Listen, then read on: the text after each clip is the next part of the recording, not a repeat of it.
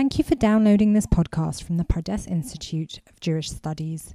For more original Torah content, visit elmad.pardes.org. Waiting is painful, forgetting is painful, but not knowing which to do is the worst kind of suffering. I know we need to wait, Lord, but I want to add remembering to the blessing of forgetting, because I'm Rav Mike Feuer, and this is the Jewish story. Episode 25 The Coming Storm. Now, many people are familiar with the end of the 15th century in Spanish Jewish history because the expulsion is really a turning point in Jewish existence altogether. But if we're going to understand what lies at the end of our road in the Iberian Peninsula, then first we have to grasp what lies between the glory days of the 13th century and the tragedy of the end because the 14th century is a time of great transition for the Jews of Christian Spain, and it too is going to culminate in fire and blood, and in mass conversion. And we're going to need to understand how it is that when faced with the choice to kiss the cross or take the sword, Ashkenazi Jewry of the Crusades and later held up the ideal of martyrdom. In fact, they built a culture out of it. While in Christian Spain of the late 14th century, and moving on into the 15th, so many lost their faith and took the cross. But we're not there yet. Now remember, the role of the Jews of Spain through most of the 13th century was bound up with war, and therefore they were secure. Secure despite the rising religious antagonism that we discussed in the burning of the Talmud at Paris in the Barcelona disputation, that great debate between the Ramban and the apostate Pablo Christiani, secured despite the growing sense amongst the Christian merchant class that emerged at this time in Spain that the Jews are an unwanted element of competition, and secure even despite the constant intrigue amongst the nobles at court, who will always see the Jews as outsiders and tools of a king in his attempt to consolidate power. Now remember, Wherever there's absolute power, the Jews will thrive. It's in places where there's competition from the nobility that we suffer, and that's a historical phenomenon that deserves some consideration unto itself. But either way, this security is based, as we said last week, on their being servants who are diligent, talented, loyal, and easily discarded. Now, the energy of the Reconquista really comes to an end, if I'm going to put a date on it, I would say in 1265 when Alfonso X of Castile captures the city of Alicante. There will continue to be border wars and little exchanges of land, but it's at this point that the Muslim presence in the Iberian Peninsula is essentially confined to the Kingdom of Granada at the southern extremity of the Iberian Peninsula, and the situation will remain so for over two centuries, and that is not good news for the Jews. Now, the Jewish courtier class that had risen during the Reconquista won't disappear entirely, because even without the full scale energy of the crusade against the infidel, medieval kings will always have need of servants like the Jews. But their position will be increasingly tenuous. And furthermore, culturally and financially, their wealth and philosophical views will create a profound gap between them and the artisans and peddlers who make up the bulk of Spanish Jewry. Now, in Aragon, one of the two major kingdoms of Christian Spain. The end of the 13th century will actually see the Jews driven wholesale from their positions of power by a combination of the nobility and the church. Remember, the nobility don't want the competition. The church believes it's forbidden for the Jews to have any authority over Christians.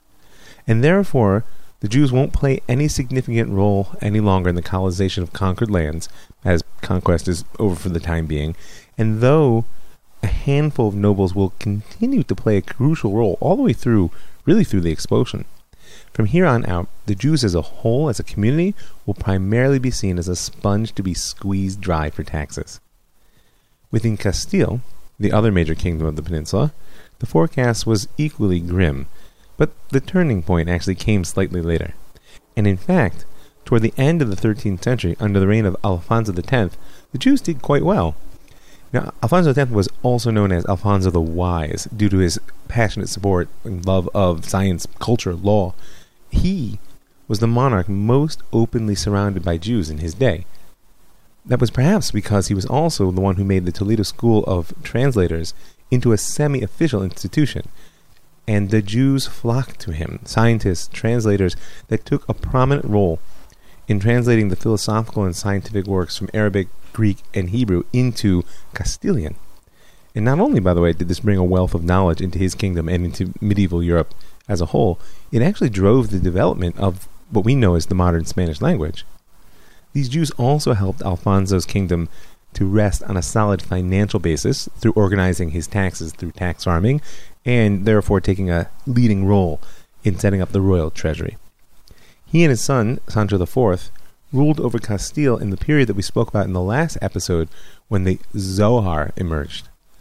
Now, that period of mystical ferment, which, if you recall, was really stirred by the growing suffering of the Jewish masses under the yoke of poverty and taxation, and by the defection of many of their intellectual class to philosophical skepticism, and of course the ever present challenge of the Church, which taught that the suffering of the Jews in exile was self imposed, that it was a product of their obstinate refusal to see the light.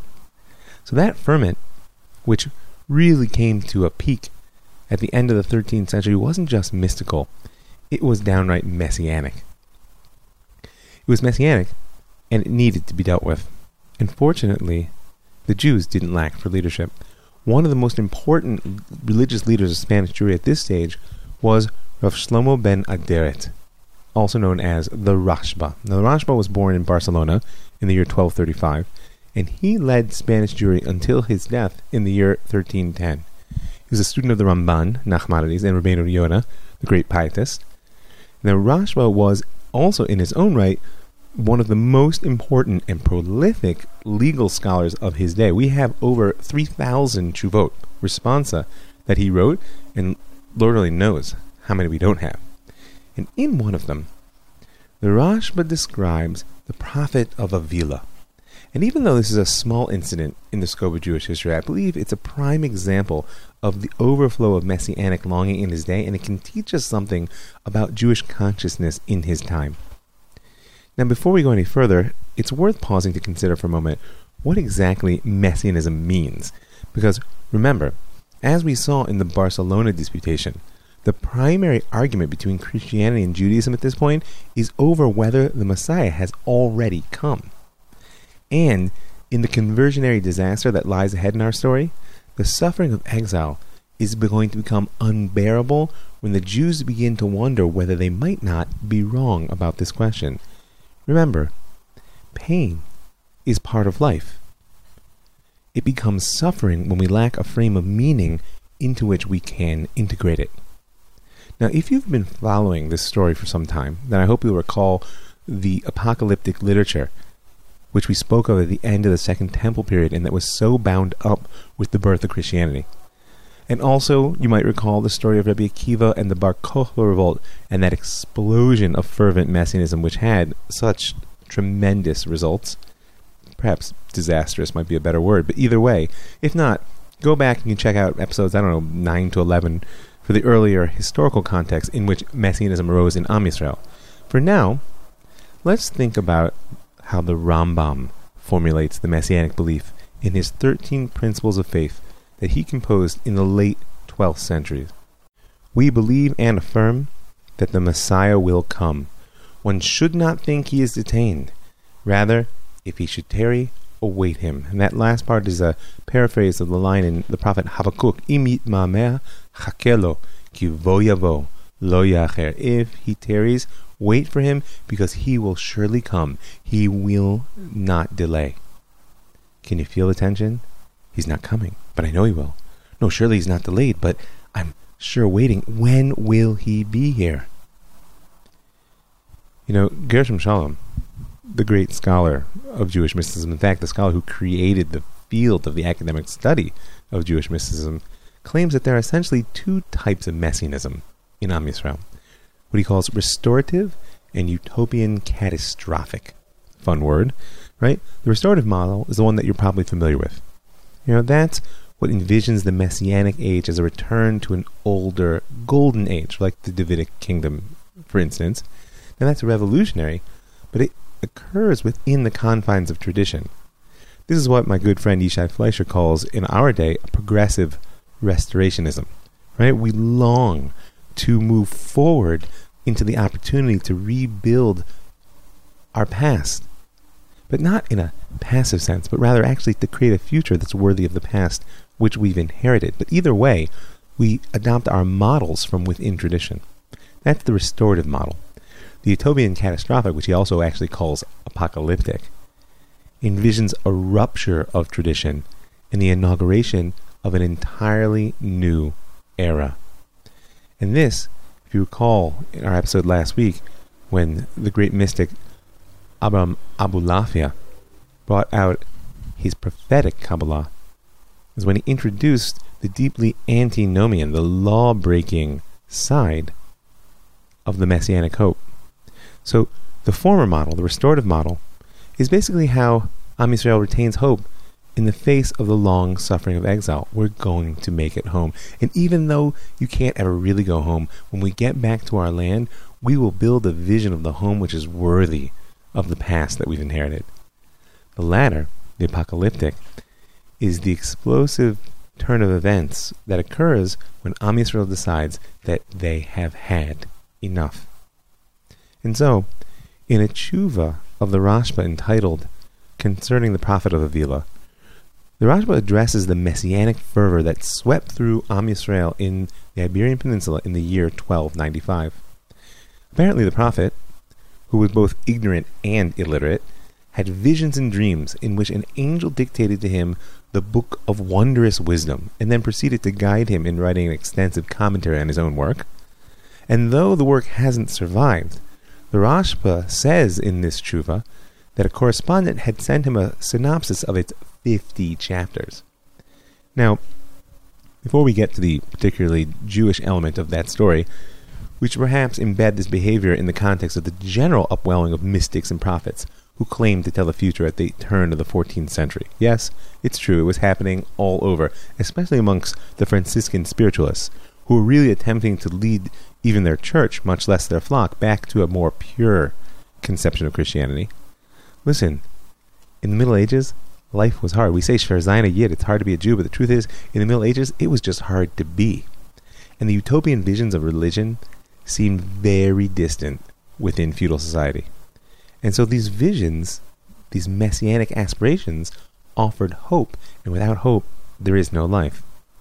However, as the Rashba says there, the people of Israel, heirs to the true faith, the true seed of Jacob, the man of truth, would rather bear the yoke of Galut and its vicissitudes than believe in anything without proper and prolonged investigation in order to separate the dross from the sterling truth.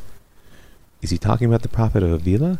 Or is he talking about Christianity? Did you catch how many times he used the word truth? Even when that which is told to them appears to be substantiated by signs and portents and reliable testimony, for the people of the God of Abraham love the way of truth. Now, the prophet of Avila might just be an interesting but insignificant incident in the flow of Jewish time if we didn't have another source that speaks of him as well. And that source is Abner of Burgos a physician and communal leader of his day. Now, Abner reports that actually there were two prophets, not just one, who announced that the blast of the Messiah's horn would summon the Jews out of exile on the last day of the month of Tammuz in the year 5055. That's 1295 in the Christian calendar. And according to his count, the Jews believed wholeheartedly in their words and began to prepare themselves for the day, fasting, prayer, giving of tzedakah, of charity. And on the morning of the big day itself, all of the Jews assembled early in their synagogues for prayer, dressed in white as if it were Yom Kippur, the Day of Atonement, and they began to actually chant penitential prayers. When suddenly, out of nowhere, crosses appeared all over their clothing. Not just on the clothing which they were wearing, but even on the clothing that they'd left behind in their chests at home pandemonium in the shul. The people were so shaken that Abner reports that for the next week, in his role as a physician, he was counseling people in their fear. Many thought it was a symptom of a mass insanity.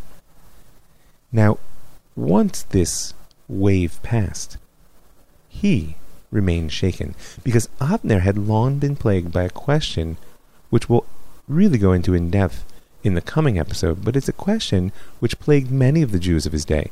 And that question is this Does one have an obligation to investigate the truth of their religion?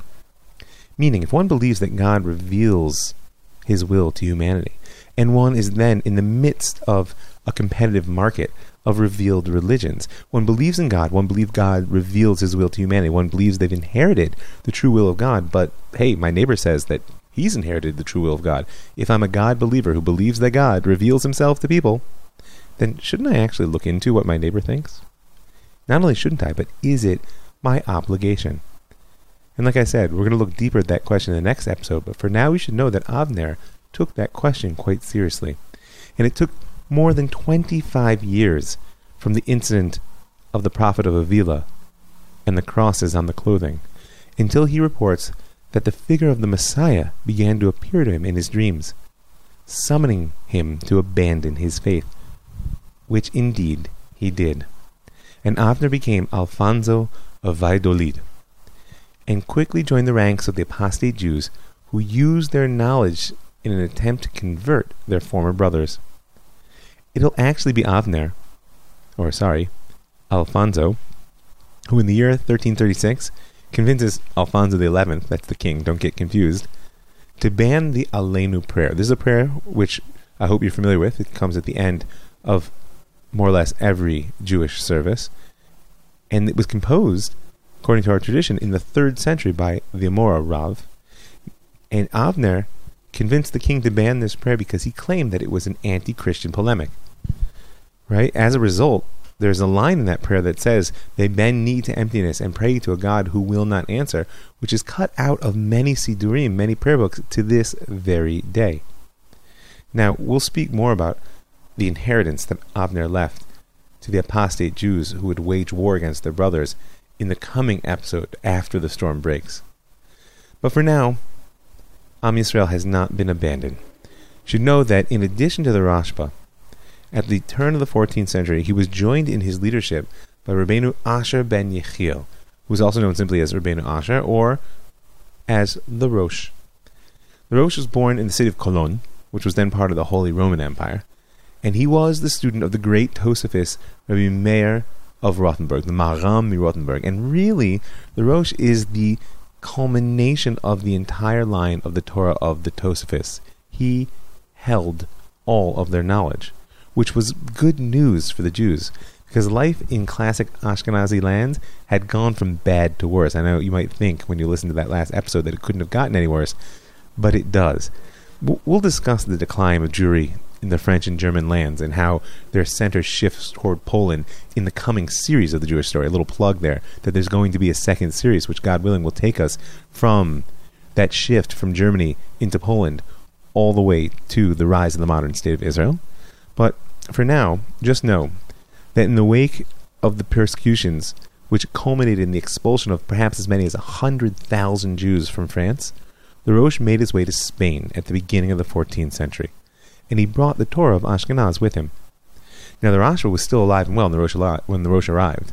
Can you imagine what it was like when they met? And he recommended the Rosh to the post of the Rabbi of Toledo, where he served the community there amidst great poverty until his death in 1328. And it was these two Torah giants who joined together to fight another of the factors which laid the groundwork for the tragedy of 1391. We touched on political disempowerment and the social disruption that came with the end of the Reconquista. And we identified the rising impatience with exile that could undermine the faith in traditional promises of redemption and now it's time to talk philosophy. Now, the Rashba was a student of the Ramban of Nachmanides, and from the Ramban he'd inherited a pragmatic approach to philosophy. Meaning what? He personally saw no reason to look outside of the field of Torah for wisdom. But he knew that philosophy was deeply rooted in Spanish Jewish culture, and there were many good, holy people who were also philosophers. Therefore, he didn't take a stand of active opposition to its study. Not so the Rosh, who was famous for thanking God for having been saved from the influence of Aristotle and even boasted of possessing no knowledge of anything outside of the Torah. So, the Rosh actually says clearly that philosophy, because it's based on critical research rather than religion, which rests on tradition, cannot coexist with the Torah.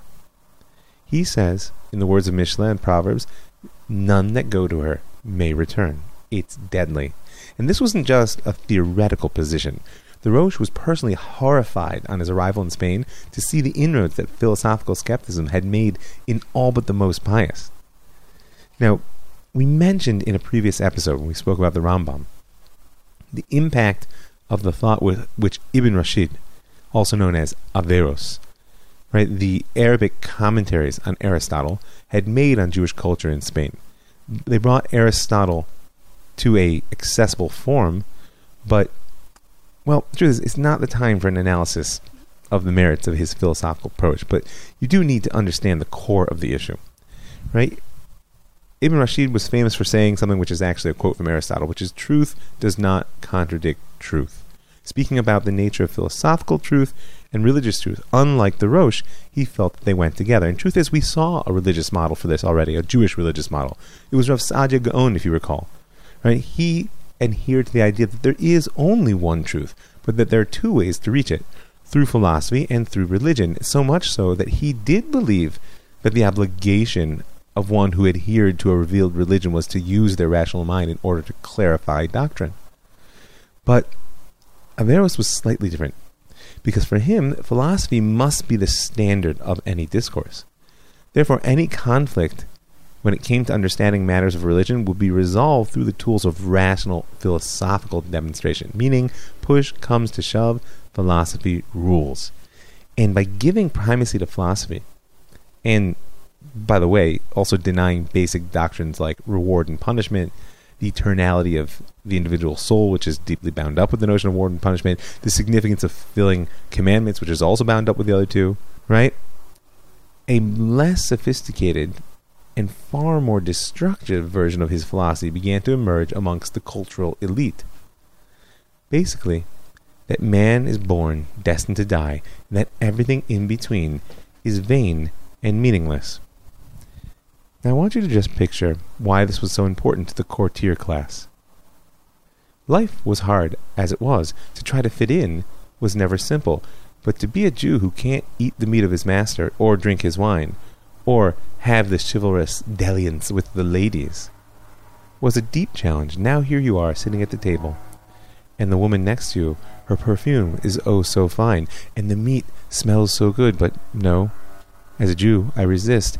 And yet, in our discourse yesterday, we were speaking about the insignificance of actions and how a true adherence to the divine is really about conceptions and philosophical beliefs. And, hmm, that wine looks quite fine, and she is quite pretty, and I'm awfully hungry. And, well, you know, my friend told me that God doesn't care about my actions. You see where this is going?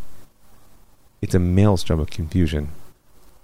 And you can imagine now why, when a Jew steeped in this type of thought is going to be forced to choose death or apostasy, he might just take the easier route.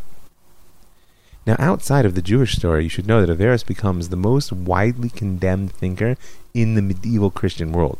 In fact, Averroism is basically synonymous with atheism in medieval Christian thought, and his thought will be largely preserved by the Jews. Now, of course, for the Jews, of this period, the controversy will focus on the philosophical works of the Rambam. And so, therefore, once again, in the beginning of the 14th century, a second round of the Rambam controversy will erupt. We spoke about the first, Let's just say a word about the second. Once again, letters and accusations will fly back and forth amongst leading scholars, defenders of philosophy, accusers that it's the spearhead for skepticism and atheism, and Israel is again divided into camps around the works of this great legal and philosophical master. So, in hopes of stemming the tide of skepticism, and perhaps in healing the breaches amongst the Jews, the Rashba gave in to the Rosh's push and issued a ban, a cherem. This cherem was issued in 1305 against, I quote, any member of the community who, being under the age of 25, shall study the works of the Greeks on natural science or metaphysics, whether in the original language or in translation. Now, he left out the works of Jewish philosophers, specifically the Rambam, right? As well as the study of medicine. I mean, where would the Jews be today without doctors?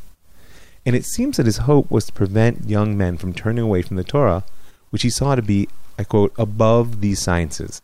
How can any man dare to judge between human wisdom based on analogy, proof, and thought, and the wisdom of God, between whom and us there is no relation nor similarity? Will man, says the Rashba, who is embodied in a vessel of clay, judge God, his creator, to say, God forbid, what is possible and what he cannot do? Truly, this sometimes leads to utter heresy. Now, it's worth it to just review in short from our previous discussion of round one of the Rambam controversy why the traditionalists were opposed to the philosophers. Now, there were three reasons, and they're going to be relevant as the pressure toward conversion ramps up at the end of the 14th century. First was theological. The philosophers denied miracles, they saw prophecy as a purely natural phenomenon, and they rejected traditional stories of redemption.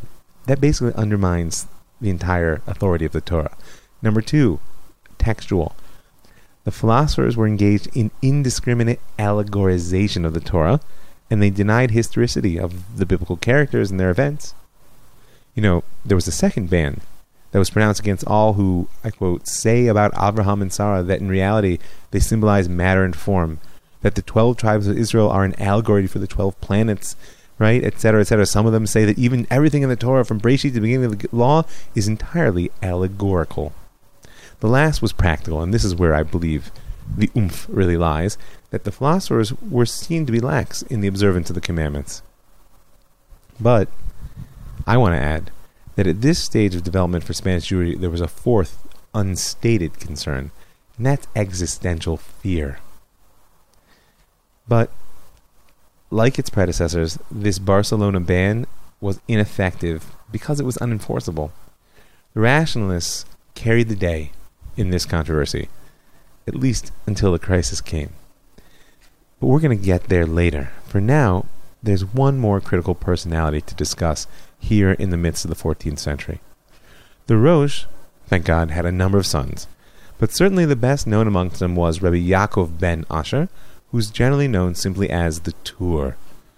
Born in 1269, the Tur came to Spain with his father and remained the Rosh's chief student until the day he died. But rather than fulfilling his father's post as rabbi of Toledo, Rabbi Yaakov focused his energies purely on Torah, all the while living in great poverty.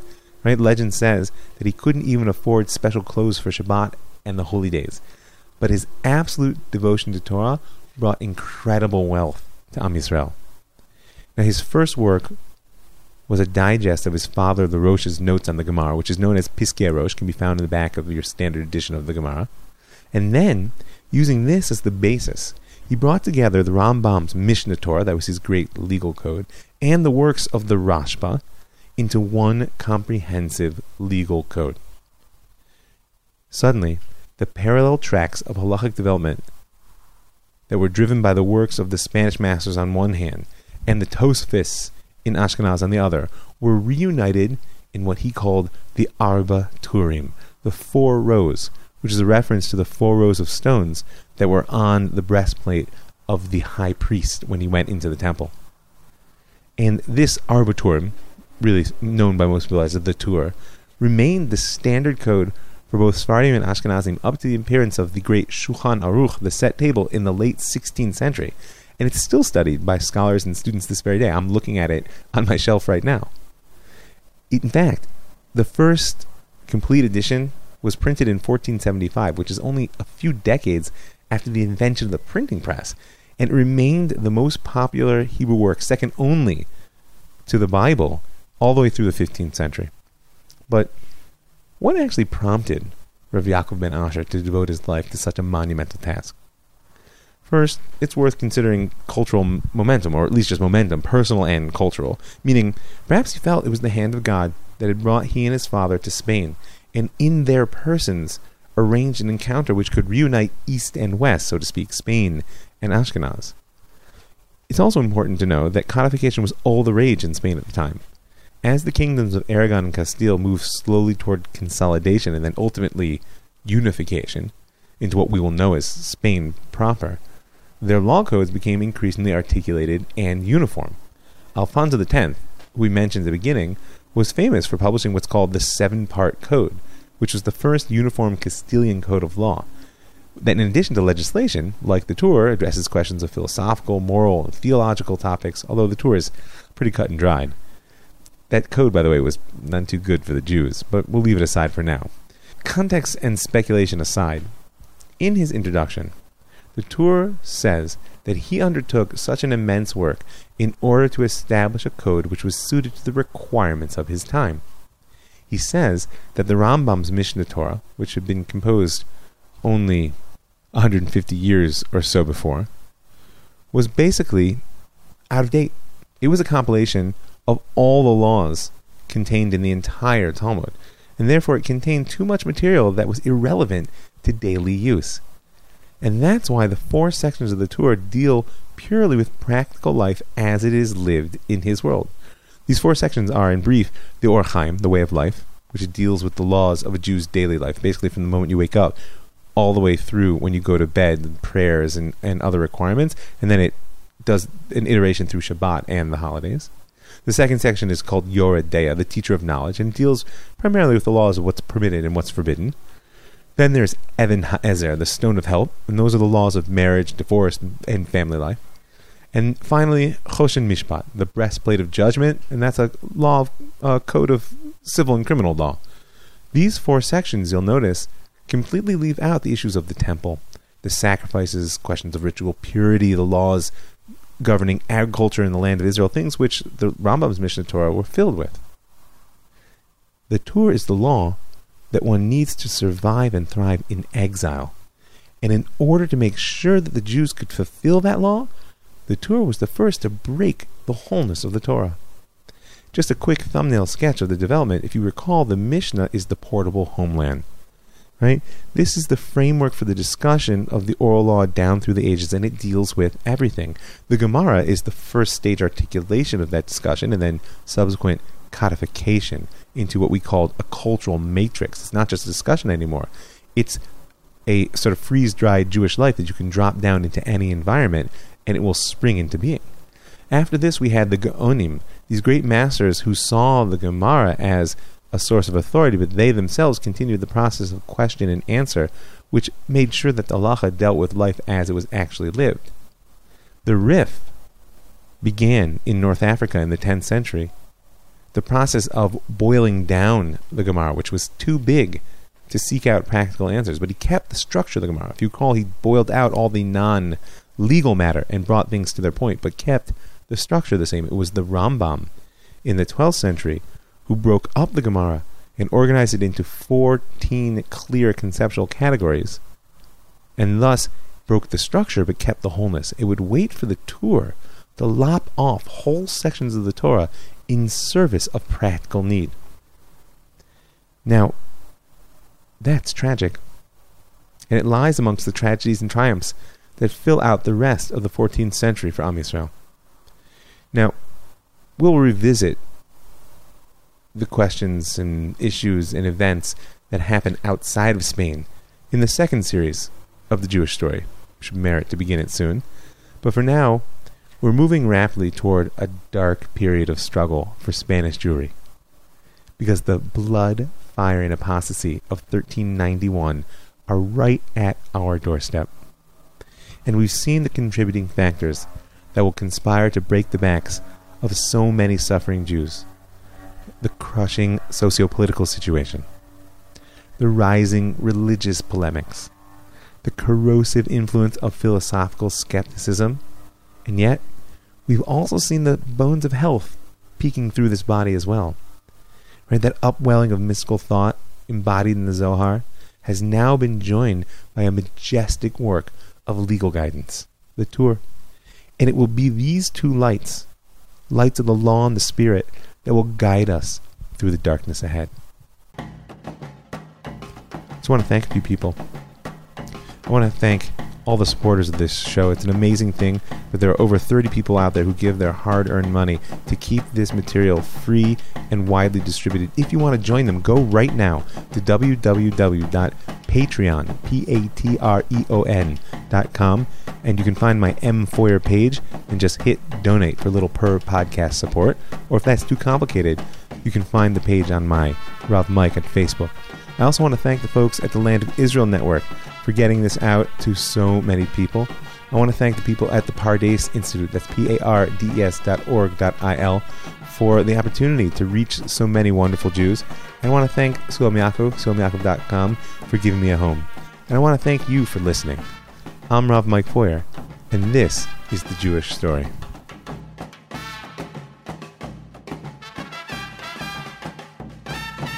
Thank you for downloading this podcast from the Pardes Institute of Jewish Studies.